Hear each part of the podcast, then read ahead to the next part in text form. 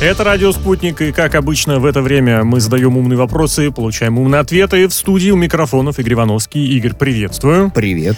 Меня зовут Алексей Красильников, а гость нашего сегодняшнего подкаста – заместитель председателя Комитета Госдумы по вопросам собственности, земельным и имущественным отношениям Николай Николаев. Николай Петрович, здравствуйте. Здравствуйте. Здравствуйте. Во-первых, спасибо огромное, что согласились с нами побеседовать. Очень любопытно будет узнать вашу точку зрения по некоторым моментам, которые и сегодня возникают, и уже в течение нескольких месяцев, я бы сказал, хотел сказать месяцев, все-таки недель разворачиваются. Вот уточним непосредственно по сегодняшнему дню, что и как. Давайте с главного начнем. Все-таки месяцы здесь будут применимы, потому что речь пройдет, пойдет про такое э, явление, такое понятие, как обязательная вакцинация. К ней теперь, собственно, призывает Академия Гинзбург. Мы очень много слышим читаем и комментируем его цитаты в последнее время относительно того, как идет борьба с коронавирусом, как люди сами должны бороться с коронавирусом, вот обязательно вакцинация выглядит каким-то ультимативным, абсолютным шагом.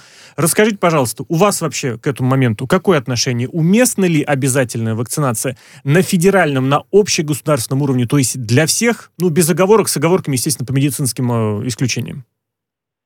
Ну, я выскажу свое мнение. Конечно. Для меня, например, обязательная вакцинация – это понятие абсолютно неприемлемое. И я, в принципе, не имею ничего против самого механизма вакцинации. Это такой важный механизм э, защиты. Да? Но, вы знаете, у нас, э, мне кажется, несколько сместились понятия. Мы сейчас, когда слышим все эти призывы, создается впечатление, что э, вакцинация – это вот просто укол. Просто укол. На самом деле это введение там, препарата, который воздействует на нашу иммунную систему. Это все-таки медицинское, э, медицинское воздействие. И поэтому мне кажется, что э, вот так легкомысленно относиться к этому ни в коем случае нельзя. Тем более, что, ну вот да, господин Гинзбург выступает постоянно э, с э, вот этими предложениями. До того, как э, Центр Гамалии сделал, произвел э, вот эту вакцину, господин Гинзбург был, вероятно, известен только в очень узких кругах. Ну, подождите, Сейчас мы говорим про медицинскую как... область. Ну, что значит узких кругах? Мы говорим про медицину, мы говорим про пандемию. А кто еще должен быть на первых ролях, как ни врачи, ни медики? Знаете, я, я в этом случае, мне всегда очень интересно, а вот господин Гинзбург или тот, кто призывает, чем он персонально отвечает за свои слова. Но я вернусь к тому, что это все-таки медицинская э, манипуляция. И только официально у нас э, порядка 250 случаев поствакцинальных осложнений э, регистрируются каждый год. И когда мы говорим о призыве, э, что надо всех вакцинировать, то мы почему-то относимся к людям как к некой популяции. Да? Мы воспринимаем слова, мы воспринимаем э, статистику, но мы не говорим о конкретном уникальном организме. Так вот, э, чем отвечает там, государство или господин Гинзбург э, перед каждым из нас э, в случае, если будут какие-то осложнения? Ничем. На сегодняшний день э, в законе прописано, что всего 30 тысяч рублей должно быть выплачено в качестве компенсации за смерть человека, пострадавшего от поствакцинальных осложнений. 30 тысяч рублей. Я думаю, что вот если бы ситуация с э, ответственностью была бы иной, то и более аккуратно бы звучали вот эти вот эти э, призывы. Я не говорю о том, что вакцинироваться не надо, но это дело все-таки каждого. И здесь очень важно, мне кажется, чтобы и государство, и тот же э, самый, не знаю, и Гинзбург, и э, врачи, они объясняли, рассказывали, говорили альтернативы, да, но э, вот просто так э, сказать, что так, всем уколоться, мне кажется, это не очень э, правильно. И, кстати, Э, и президент об этом говорил много раз, подчеркивая, что все-таки это должно быть добровольным. Сейчас, насколько я вот читаю комментарии, э, тоже на уровне Кремля э, речи о обязательной вот такой вот вакцинации она не стоит. Ну, да, вот на только, федеральном да. уровне. Как раз был комментарий хотел, сегодня да, еще один. Да, да, только хотел спросить, вот э, в Госдуме-то что говорят по этому поводу, потому что в интернете, ну, открываешь статьи, да, обязательная вакцинация раз, обязательная вакцинация два. А, в Госдуме таких разговоров нет, да? То есть... Почему? Есть, есть и все-таки Госдума это не некий такой сплоченный организм. Это 450 депутатов Государственной Думы, у каждого из них есть своя точка зрения, и если посмотреть даже новости за последнее время, э, есть очень разные порой диаметрально противоположные высказывания депутатов Государственной Думы о вакцинации и обязательной вакцинации э, в частности. Поэтому говорить о том, что вот в, в Думе считают так-то. Ну вот я считаю, что это можно было бы говорить в конце э, прошлого созыва, когда рассматривался законопроект э, о включении э, вакцины от коронавируса в национальный календарь прививок. Тогда действительно Дума приняла решение снять с рассмотрения этот вопрос. Вот тогда это было и такое консолидированное решение. Сейчас же консолидированного решения пока ни по какому вопросу нет. А вот такой тоже любопытный момент. Дело в том, что в одном из университетов, Пермский национальный исследовательский политехнический университет, э, готовы принимать дисциплинарные меры вплоть до отчисления к тем, э, к тем студентам, кто не пройдет вакцинирование. Я так понимаю, к сотрудникам тоже. Насколько здесь у ректоров вузов э, есть, ну, как сказать, полномочия, если речь идет про образовательный процесс и государственный вуз? Это вуз государственный, все-таки так понимаю. Я могу, конечно, ошибаться. Но я не помню в законодательстве э, такого, такого вот, э, такой возможности отчислять э, студента за то, что он не вакцинировался. Я, опять же, я, может быть, э, что-то где-то не прочитал, но я, я не помню такой э, позиции. Но мне кажется, что тоже здесь уместно сказать об ответственности. Ректор, который говорит о безусловной вот такой э, медицинской Э, медицинском вмешательстве в организм студента, ну, должен понимать, а он чем отвечает перед этим студентом? Ничем. Здесь, конечно же, есть э, общая такая наша взаимная ответственность за э, то, чтобы все-таки эта пандемия прекратилась. Да, это очень важно. И важно вести информационную работу, и важно думать, каким образом оградить и себя, и э, соседа, и того, кто идет навстречу по улице от вот этой вот заразы. Это безотносительно коронавируса, это должно быть всегда. Но говорить о том, что твое образование зависит от того, ты уколешься или не уколешься, мне кажется, это тоже не совсем корректно. Но это мое личное мнение. Николай Петрович, а вот, извините, личный вопрос. А вы в этом смысле прививались? Я Нет. понимаю, что и говорить об этом тоже дело каждого, но вот так. Нет, я не прививался, я, бол... я переболел коронавирусом, я не прививался. Хорошо, тут действительно вопрос э, этот на федеральном уровне. Не раз президент подчеркивал о том, что никакого обязательного вакцинирования пока не ожидается, не планируется, но вот ключевое слово «пока». Некоторые меры работают, э, некоторые меры не работают. Можно посмотреть, допустим, по Москве. Ну, тут всегда говорят, стала всегда говорят с оговоркой, будем следить за развитием Конечно. ситуации и в зависимости от этого принимать решения. А вот давай еще как раз к моменту перейдем, за которым пристально следим э, непосредственно, что происходит на границе России и Белоруссии тоже из Кремля такой комментарий. Пока что вот эта вся ситуация, а там, напомню, скопились с одной стороны мигранты, которые желают попасть в Западную Европу через Польшу, а пока находятся на территории Беларуси. С другой стороны границы вооруженные силы, ну, правоохранительные органы, в том числе, кстати, и военные тоже, польские, которые нацелены на то, чтобы не предотвратить никаких прорываний этих самых границ. Вот меня тоже здесь смутило слово «пока», что никаких рисков для России нет. На ваш взгляд, Николай Петрович, в какой ситуации можно будет говорить, что эти риски для России возникнут. Как вы считаете? Ну, я думаю, что э, слово «пока», оно должно, наверное, всегда присутствовать, потому что никто не знает, как будут развиваться события, и поэтому гарантировать, что будет вот именно так, как сегодня, никто, никто не возьмется. Другое дело, что, э, конечно, ситуация с вот этими беженцами, мигрантами, она, мне кажется, не только является такой ну, важной в, именно в этом моменте. Дело в том, что это явление для нас и для Беларуси, э, оно новое. Вы обратите внимание, речь не идет о белорусских мигрантах, которые пытаются прорваться на территорию там, Польши, Литвы и так далее. Речь идет о э, жителях Африки, Ближнего Востока, которые через Белоруссию пытаются э, добраться до, насколько я понимаю, прежде всего до Германии. И, э, в принципе, здесь нужно очень четко определиться э, с, и с понятиями, и с нашим поведением в этой, в этой связи. Вот вспомните, когда речь идет о незаконном переходе границы – что это такое? Это вообще-то всегда это считалось преступлением. Человека сразу хватали или сажали в тюрьму, или там были времена, когда и вообще просто расстреливали.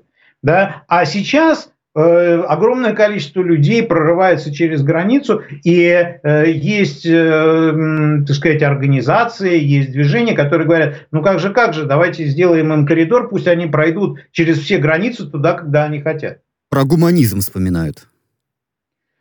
Вы знаете, гуманизм, опять же, я подчеркну, что это не мнение Государственной Думы, это мое личное мнение. А, Все-таки гуманизм, он должен быть тоже э, такой вот, это дорога со встречным движением. Потому что, когда мы говорим о гуманизме в отношении вот этих мигрантов из Ближнего Востока, там, из Африки, это, ну, это одно, но нужно подумать, наверное, Э, и о гуманизме в отношении тех людей, которые зарабатывают деньги и на чьи деньги потом эти мигранты будут содержаться. Это тоже, это очень сложная история, и понятно, что бывают очень разные ситуации в мире, и бывают действительно гуманитарные катастрофы, да. но я хочу э, обратить внимание именно на то, что это явление для нас достаточно новое, и Э, нам предстоит здесь системно определиться, как мы будем себя вести. А вот э, еще одна новость по этой же теме о том, что президент России Владимир Путин э, поговорил по телефону с Ангелой Меркель. Они как раз обсудили э, ситуацию с, нелегаль... э, с нелегальными мигрантами на границе Беларуси и Евросоюзом. И вот э, госпожа Меркель заявила, что инструментализация мигрантов бесчеловечна и неприемлема, и при этом попросила э, Владимира Путина повлиять, повлиять на Минск. А, да, и вот э, у меня здесь вопрос. Ну вот не та же, не та ли Германия заявляла о, о человечности, как раз о гуманизме, о том, что я говорил и сейчас, вот как-то все это э, просит Владимира Путина повлиять на Минск. Как-то, ну, мы-то здесь ну, при чем? Знаете, э, я, может быть, э, ну, что-то у меня с образованием не то, но я не совсем понимаю, что такое инструментализация мигрантов. Ну, не совсем понимаю, что это за э, такое, э, такое образование, но, э, конечно же, э, вот позиция Германии, других стран, она, э, вот мы знаем прекрасно, что, что творилось в Германии и какие были выступления э, в Германии против поли, э, политики Ангела Меркель в отношении мигрантов. И мне кажется, что здесь важно действительно очень четко понимать, а что, хочет, что хотят люди, жители этой страны. Ну, не... здесь высказываются разные, и политические, и вот общественники есть, правда, компании. Ну, одна организация, Зебрики Дойчланд, призывают открыть коридор для мигрантов, призывают Польшу. Но здесь опять же вопрос об ответственности. Призывать-то вы можете, а перед поляками, как вы потом, перед Польшей, перед польской государственностью, что вы потом скажете? и государственностью, и перед польским бюджетом в том числе, да, потому что э, поверить в то, что вот вся вот эта толпа сейчас пойдет на стройки или начнет зарабатывать Э, где-нибудь э, увеличивая ВВП Польши или любой другой страны, почему-то у меня возникают определенные сомнения по этому поводу. Поэтому действительно здесь э, очень много всегда в отношении темы с миграцией, очень много популизма, очень много таких вот идеологических вещей, связанных с тем, что... Это да, вот вы, вы, вы заговорили про популизм, я вспомнил, что в Бундестаге один из депутатов, между прочим, победивший социал-демократической партии Германии, предлагает мигрантов на Украину отправить, а там, дескать, разберемся, что с ними дальше делать. Ну, достойны они раз... в, Евросоюз, э, в Евросоюзе быть или недостойны. Ну, вот я говорю как разговору раз о том, что в любом популизме. парламенте будут разные точки зрения, есть другие точки зрения, которые, наоборот, говорят о том, что Германии не хватает рабочих рук, давайте всех пригласим. А вот что может может непосредственно российскую сторону затронуть, это совместные полеты российской и белорусской авиации вдоль границ Беларуси. Их обещают сделать регулярными, обещает, правда, белорусская страна. И тут такой любопытный момент, э, Николай Петрович, как полагаете, а не будет ли это очередным поводом, чтобы обвинить Россию в каких-то провокациях? Потому что, ну, страшно представить, я так понимаю, со стороны Европы российские самолеты, военные самолеты, наблюдательные самолеты, которые летят над границей Евросоюза, над границей с НАТО, Я думаю, что чтобы предъявить какие-то обвинения России, здесь есть масса Э, масса поводов, мы это знаем, последние, э, последние несколько лет, ну, для этого все что угодно используется. Но вот вообще заявление э, Белоруссии в отношении того, что будут осуществлены вот эти регулярные полеты, это напоминает, вы знаете, как в детстве, а, вот, а кто, а кто э, на нас с Васей, да, кто на нас с Россией. Mm-hmm. Да, вот это вот при, приблизительно такая же риторика. Поэтому, э, ну, наверное, для, для какой-то э, цели э, белорусская сторона это заявила. Насколько это э, будет действительно э, реализовано, насколько я знаю, э, с нашей стороны никаких пока заявлений не было. Ну, да, а, да, да, а может быть это вот э, в контексте создания союзного государства России и Беларуси, может это еще очередной шаг в сторону укрепления отношений или, или нет? Ну, я думаю, что с учетом э, тех э, учений, которые проводились, э, с учетом тех и переговоров, и, ну, я не думаю, что это какой-то вот такой беспрецедентно новый э, шаг в сторону э, единого государства. Нет, скорее, мне кажется, это действительно вот такая, такое желание Белоруссии, мне кажется, сказать, что вот, а за нами вот есть большая сильная Россия. Кто на нас? Давайте, когда еще один момент перейдем, он уже непосредственно внутри российский, но тоже пугающий. Дело в том, что в Ялте задержали человека по подозрению в шпионаже на СБУ, на украинские службы на украинские спецслужбы.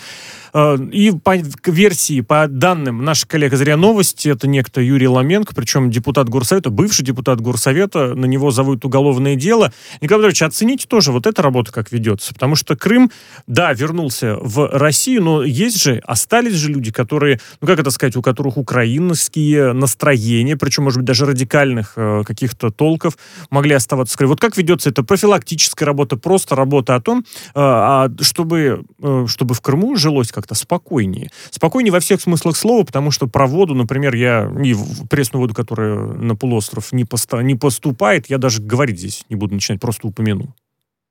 Ну, я думаю, что касается настроений, то тот референдум, который был, проходил э, и по итогам которого было э, принято решение, что Крым возвращается в Россию, мне кажется, результаты этого референдума как раз показывают вообще весь спектр этих настроений. А то, что и, и были, и будут различные провокации на территории Крыма, я не сомневаюсь. И то, что наши спецслужбы работают, и мы видим, что э, достаточно эффективно, потому что это не э, первый уже э, случай предотвращения каких-то там недружественных шагов. Я думаю, что это вот очень важно. Очень важно, потому что действительно все жители Крыма должны понимать, что они ну, заход, э, находятся под защитой, да, что вот э, те провокации, которые возможны, да, там или террористические какие-то проявления, они будут купироваться э, спецслужбами. А как, на ваш взгляд, вот чем больше времени проходит от воссоединения Крыма с Россией, тем провокаций будет меньше или здесь время на это не влияет? Я думаю, что здесь время не влияет. Здесь скорее влияет некая политическая конъюнктура, и те э, какие-то вот события, которые будут проходить и в Европейском Союзе, и на Украине. Э, я, дум, я, не, я не думаю, что, это, э, что здесь есть какой-то фактор времени. Во всяком случае, пока. А как считаете, вот освещение, в частности, публикация видео задержания, насколько уместно, необходимо? Это ли, ну как сказать, не дает слишком большой доступ э, к работе спецслужб, информацию о работе спецслужб? Или наоборот, нужно максимально широко освещать, чтобы показывать, что работа ведется, даже, может быть, если вы ее лично не замечаете? Нет, я думаю, что, конечно, нужно показывать эту работу, потому что у нас такое количество фейковых разных новостей угу. и сообщений, что вот поймали шпиона. Ну, кто это написал? А вот хотя бы есть, так сказать, э, кадры оперативной съемки, вот можно посмотреть, узнать и так далее. Поэтому нет, конечно, открытость в до определенного предела, конечно, в работе спецслужб должна быть. Но я думаю, честно говоря, мы с вами можем сейчас здесь рассуждать как угодно, но спецслужбы сами решат, что им открывать а что нет. Это правда. А не будет такого, что само слово шпионство с каким-то обыденным таким, знаете, фильтр, грубо говоря, притупляется. Человек-то должен, наверное, понимать, осознавать, что вот эта работа даже по сбору каких-то, может быть, не нейтральных данных, это уже, э, как сказать, нарушение понятия государственная тайна, государственная измена, какая в каком-то мере может возникнуть. И чем больше этого, этого в информационном пространстве, тем как-то обыденнее становится. Нет, слишком я утрирую здесь.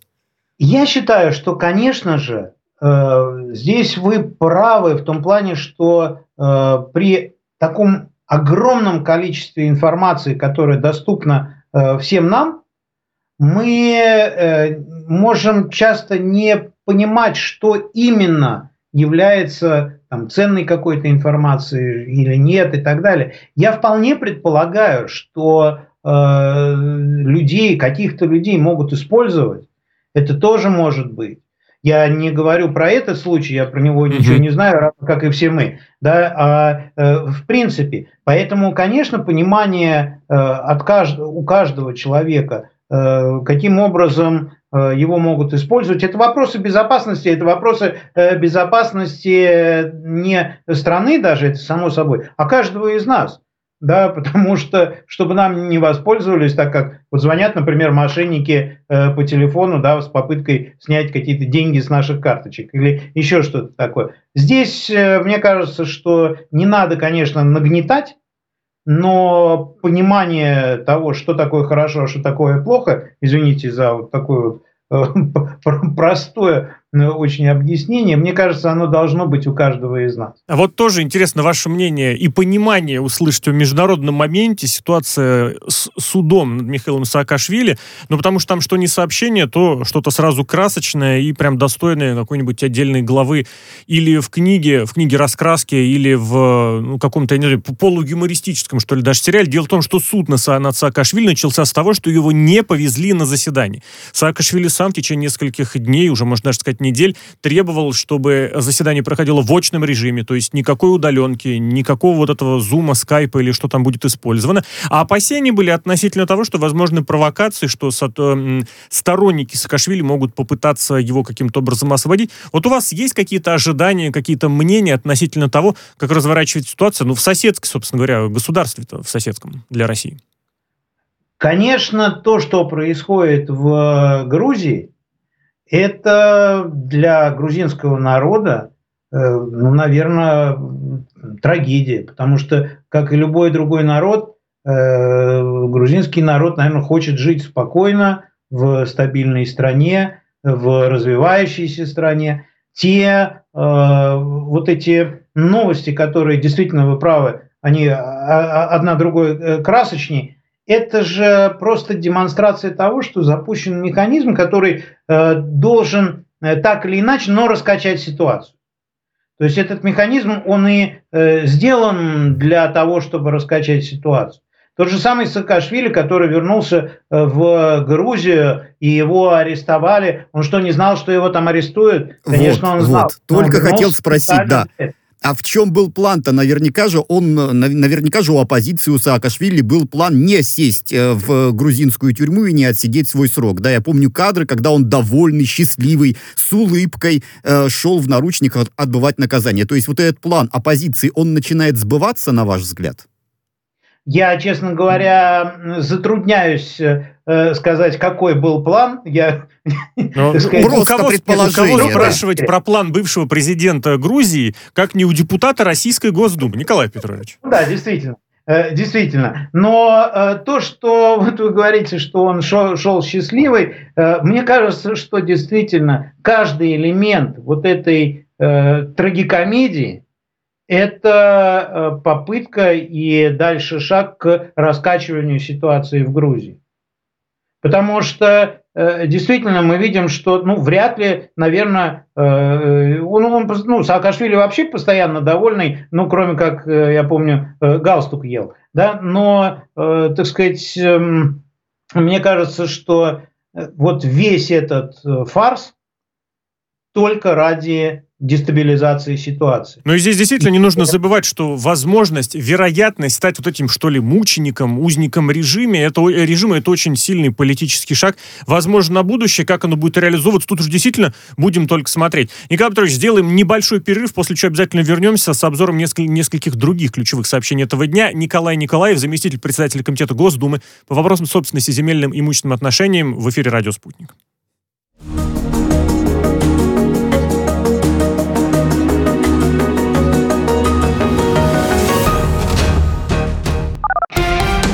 Радио «Спутник».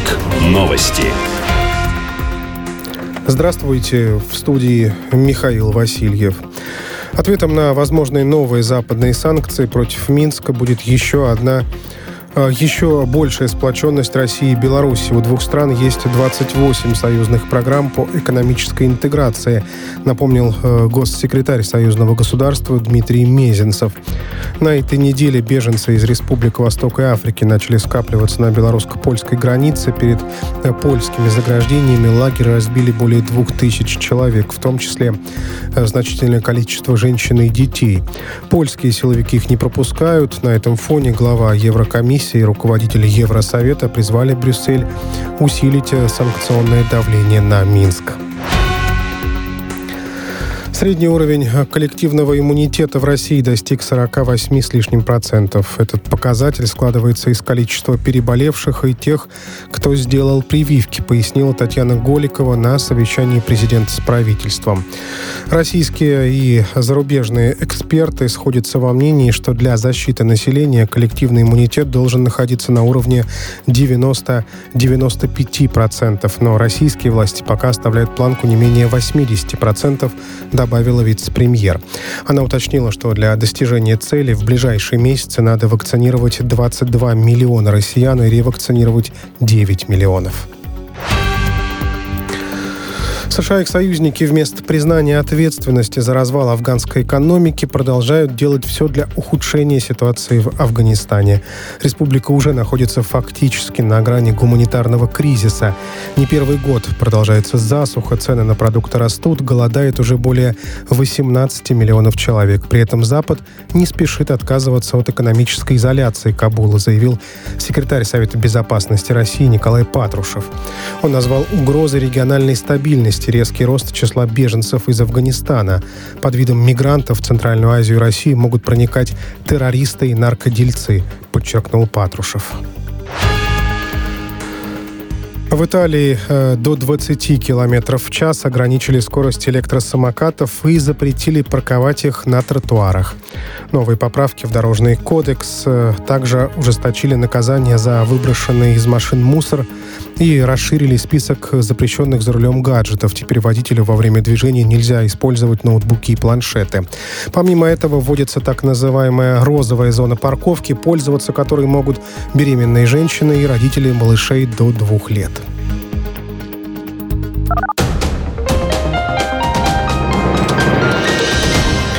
Следующий выпуск новостей на радио «Спутник» через полчаса.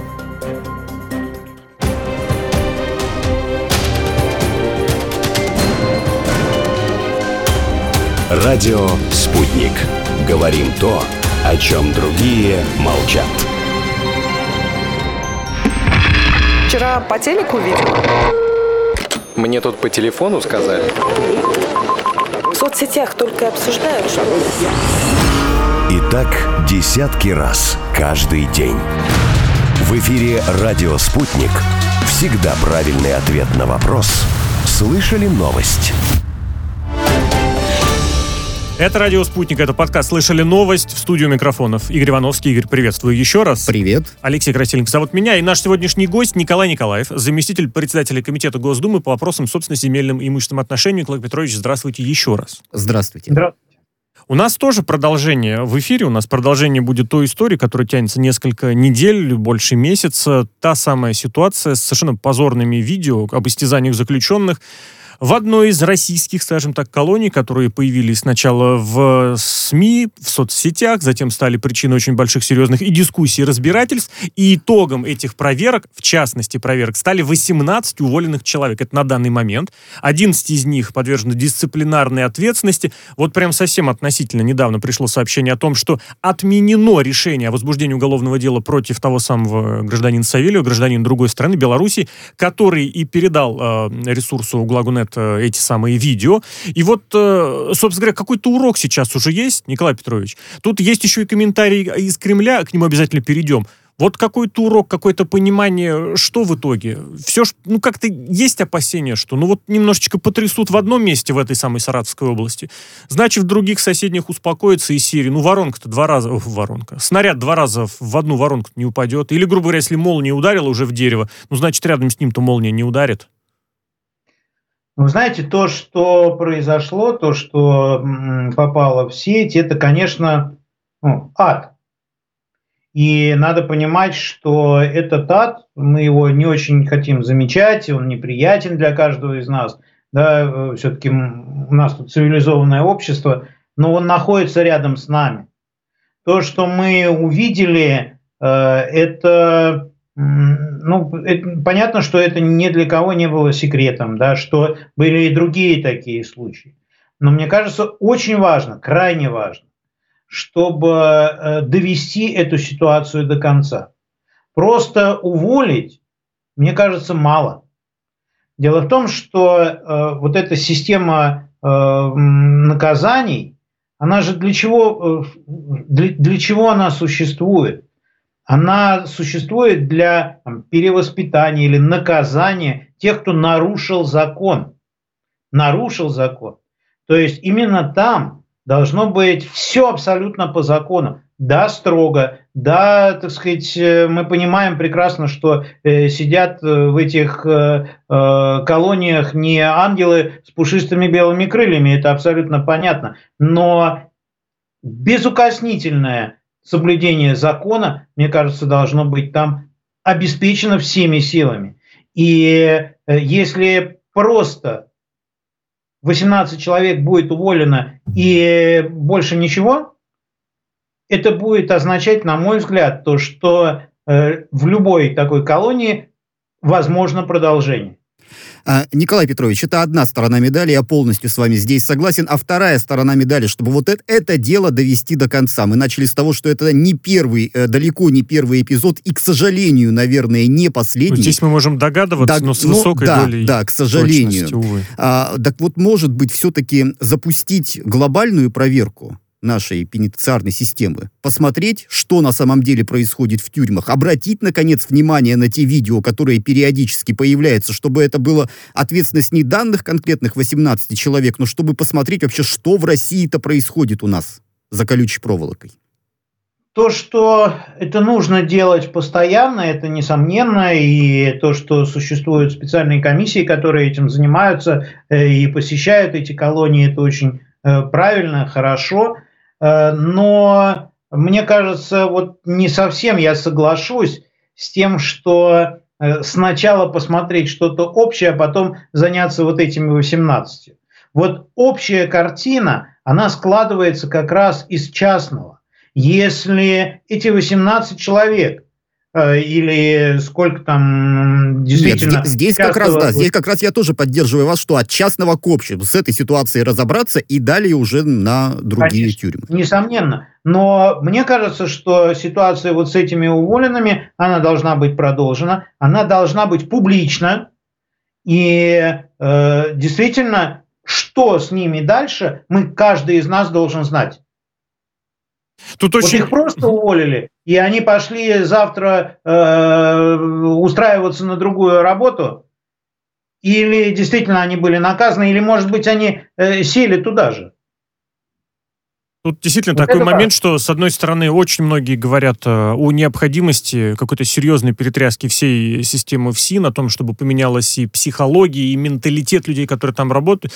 И, с другой стороны, да, вот тот момент, про который был обозначен комментарий из Кремля, что, ну, действительно, Владимир Путин в курсе всего, что происходит, президент, ну, все лично-то контролировать не может, остается вопрос, а кто может, кто должен это контролировать? И если все ограничится только рядовыми людьми, которые были уволены, ну, рядовыми исполнителями, то есть ли гарантия, что те люди, которые организовывали эту систему, тоже как-то будут, э, ну, не буду говорить наказаны, но тем не менее ответственность какая-нибудь наступит. Давайте еще к этому моменту в онлайн уже, правда, переместимся. Тем не менее, вещь не менее, может быть, такая настораживающая. Эм, в Госдуме Антон Горелкин, депутат и представитель Единой России, э, решил с таким моментом выступить о том, что для онлайн-сервисов, для онлайн-кинотеатров, для сервисов по стримингу должны быть ограничены рекомендательные алгоритмы для детей. Что имеется в виду, чтобы, например, можно было отключить вот эту всю систему рекомендаций, всю систему контекстного какого-то поиска, предложений, чтобы ничего детям не навязывалось. Николай Петрович, вы разделяете такую позицию или вообще у вас какая-нибудь, может быть, своя по поводу онлайн-сервиса, потому что дело-то очень новое, еще абсолютно неизведанное, как что ведется, э, проводится, а с другой стороны в том, что рекламой или каким-то под, подбрасыванием каких-то предложений, вариантов, картинок, идей или просто ссылок через интернет или через соцсети, например, можно очень по-серьезному человека повлиять, но вот это мы уже проходили и весьма не раз. Да, поэтому э, Антон Горелкин молодец, и если дело дойдет до рассмотрения подобного законопроекта, я буду всеми руками за голосовать. Правда, кнопка у нас у каждого одна, но вот э, буду поддерживать э, э, как могу. Потому что действительно э, то, что детям навязывают на каждом шагу, что, что им смотреть, куда идти и так далее. И этот процесс происходит вне контроля родителей. Это то, что может привести к очень печальным последствиям. И когда э, вообще речь идет о детях, то мне кажется, мы наоборот должны здесь говорить о другом. Нам нужно, чтобы политика нашего государства в отношении семей строилась, чтобы вернуть ответственность родителей за образование, за воспитание. Вот именно отношение родителей, оно было ответственно. Вы прям пробиваете это вопрос, Николай Петрович. А, род... а родителям-то есть доверие сейчас? Вот это сообщество родителей. Сейчас родители воспитывают люди, которых детство, юность, молодость пришлась на 90-е, на 2000-е, которые тоже росли в компьютерных играх, в видеоиграх. В нейтральном смысле слова говорю абсолютно. На, на, на молодость которых пришелся безумный расцвет интернета. Вот вы знаете, вы сейчас сказали жуткую вещь, вы меня простите – есть ли доверие к родителям? Ну, это что это такое? Вы знаете, у каждого в молодости может э, там какие-то приключения происходить. Но когда рождается ребенок, у меня их трое, то э, вот желание того, чтобы дети э, росли, чтобы они были э, ограждены от каких-то опасностей, э, оно, мне кажется, естественно каждому э, родителю. Другое дело, что долгие годы система как раз нам говорила о другом, еще с советских времен, что ты родил, отдай ребенка в, э, в детский, детский сад, сад да, да, да. и там, там, там им займутся, там все сделают и так далее. Вот мне кажется очень важно э, нам э, отделываться от этой, э, от, от, от, от такого стереотипа. И это мы хотя говорим только о родителях, но сейчас проявлений вот так, та, э, та, такого отношения становится все больше и больше. И одно из этих проявлений, то, что ты посади ребенка перед телевизором, а там ему все покажут, все расскажут и э, еще посоветуют. Да, есть такая делать. проблема, да, особенно у родителей вечно времени не хватает э, на своих детей. Николай Петрович, все-таки возвращаясь к этому законопроекту, у меня тоже есть дети, и вот одному из них 12 э, лет, и он постоянно зависает как раз в телевизорах, да. Но вот сама по себе система рекомендаций там фильмов или роликов, она неплохая плохая, я и сам пользуюсь. А ребенок чаще всего сидит э, как раз под моим аккаунтом, под аккаунтом взрослого человека. Но даже если бы он сидел под своим аккаунтом, он бы все равно нашел то, что ему нужно. Ну, мне так кажется. И вот не кажется ли вам, что этот закон, ну, он будет как-то вот как-то в пустоту? Ну, знаете, э, если даже он будет полезен там в двух-трех случаях, это уже будет хорошо. Потому что одно дело, чтобы ребенку пришло в голову, что ему найти, он действительно найдет. Это мы не сомневаемся. А другое дело, когда ему, может быть, еще и в голову ничего не такого не приходит, а ему уже предлагают, нет, ты вот иди и посмотри, вот что тут, что-то интересно. Потом здесь вопрос ведь вот еще о чем. Мы говорим об алгоритме, и э, сегодня алгоритм определенным образом запрограммировали, завтра по-другому. Что он будет послезавтра вашему ребенку показывать, э, когда вы этого уже не увидите, ну, мы просто не знаем.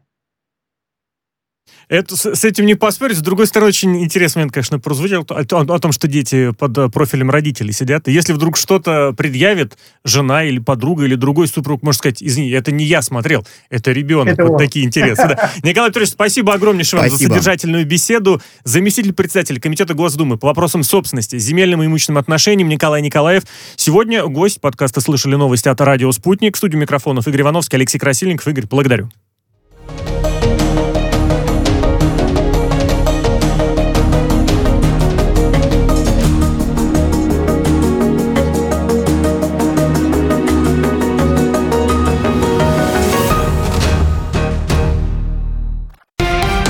Радио «Спутник». Новости. Здравствуйте. В студии Михаил Васильев. Ответом на возможные новые западные санкции против Минска будет еще одна еще большая сплоченность России и Беларуси. У двух стран есть 28 союзных программ по экономической интеграции, напомнил э, госсекретарь союзного государства Дмитрий Мезенцев. На этой неделе беженцы из Республик Востока Африки начали скапливаться на белорусско-польской границе. Перед э, польскими заграждениями лагерь разбили более двух тысяч человек, в том числе э, значительное количество женщин и детей. Польские силовики их не пропускают. На этом фоне глава Еврокомиссии комиссии руководители Евросовета призвали Брюссель усилить санкционное давление на Минск. Средний уровень коллективного иммунитета в России достиг 48 с лишним процентов. Этот показатель складывается из количества переболевших и тех, кто сделал прививки, пояснила Татьяна Голикова на совещании президента с правительством. Российские и зарубежные эксперты сходятся во мнении, что для защиты населения коллективный иммунитет должен находиться на уровне 90-95%, но российские власти пока оставляют планку не менее 80%, дабы добавила вице-премьер. Она уточнила, что для достижения цели в ближайшие месяцы надо вакцинировать 22 миллиона россиян и ревакцинировать 9 миллионов. США и их союзники вместо признания ответственности за развал афганской экономики продолжают делать все для ухудшения ситуации в Афганистане. Республика уже находится фактически на грани гуманитарного кризиса. Не первый год продолжается засуха, цены на продукты растут, голодает уже более 18 миллионов человек. При этом Запад не спешит отказываться от экономической изоляции Кабула, заявил секретарь Совета безопасности России Николай Патрушев. Он назвал угрозы региональной стабильности есть резкий рост числа беженцев из Афганистана. Под видом мигрантов в Центральную Азию и Россию могут проникать террористы и наркодельцы, подчеркнул Патрушев. В Италии э, до 20 км в час ограничили скорость электросамокатов и запретили парковать их на тротуарах. Новые поправки в дорожный кодекс э, также ужесточили наказание за выброшенный из машин мусор и расширили список запрещенных за рулем гаджетов. Теперь водителю во время движения нельзя использовать ноутбуки и планшеты. Помимо этого вводится так называемая розовая зона парковки, пользоваться которой могут беременные женщины и родители малышей до двух лет.